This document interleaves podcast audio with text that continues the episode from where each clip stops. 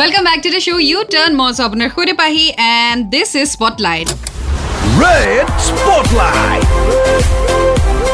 Spotlight. আৰু স্পটলাইটত এতিয়া বৰ্তমান মোৰ সৈতে আছে অনামিকা অনামিকা কি খবৰ তোমাৰ মোৰ খবৰ ভাল আপোনাৰ কি খবৰ বা ভাল আৰু অনামিকা তোমাৰ বিষয়ে অকমান জনোৱাচোন তুমি কি কৰা কি পঢ়ি আছা অ, মোৰ ঘৰ শিৱসাগৰ ডিমৌ মই এবাৰ হায়াৰ ছেকেণ্ডেৰী ফাইনেল দিছিলো আচ্ছা অ, বি এ ফাৰ্ষ্ট চেমত নাম লগাইছো ৰিজাল্ট কেনেকুৱা হ'ল ৰিজাল্ট ভালে হ'ল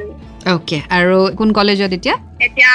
হেমচন্দ্ৰ দেৱগোস্বামী মহাবিদ্যালয় নিতাই কলেজ অ'কে বঢ়িয়া চ' আজি কি শুনাবা তুমি আমাক অ, মই মোৰ মাক লৈ লিখা এটা কবিতা অ'কে তুমি কবিতা লিখা তাৰমানে কবিতা লিখো আৰু আবৃত্তি কৰো মাজে মাজে অ' বঢ়িয়া বঢ়িয়া আৰু তোমাৰ ইনস্পিৰেশ্যন কোন কবিতা লিখাৰ মানে কাৰোবাক শুনা তোমাৰ প্ৰিয় কবি কোনোবা তেনেকুৱা আছেনে নাই মই নিজে সৰুৰ পৰা অভ্যাস কৰিছো আৰু লিখিছো অ'কে Ah, বঢ়িয়া চ' অনামিকা এতিয়া আমি ডেফিনেটলি তোমাৰ কবিতা শুনিম চ'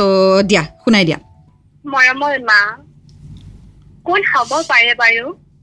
মাৰ সমান মৰমে উপচা হৃদয় বিশাল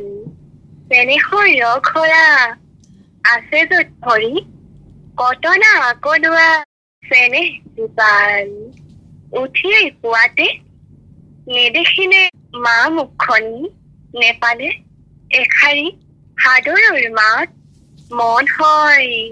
ইচাত পিছাত সাগৰ গভীৰ মা স্নেহময়ী হৃদয় আকাশ প্ৰসাৰিত দৃষ্টি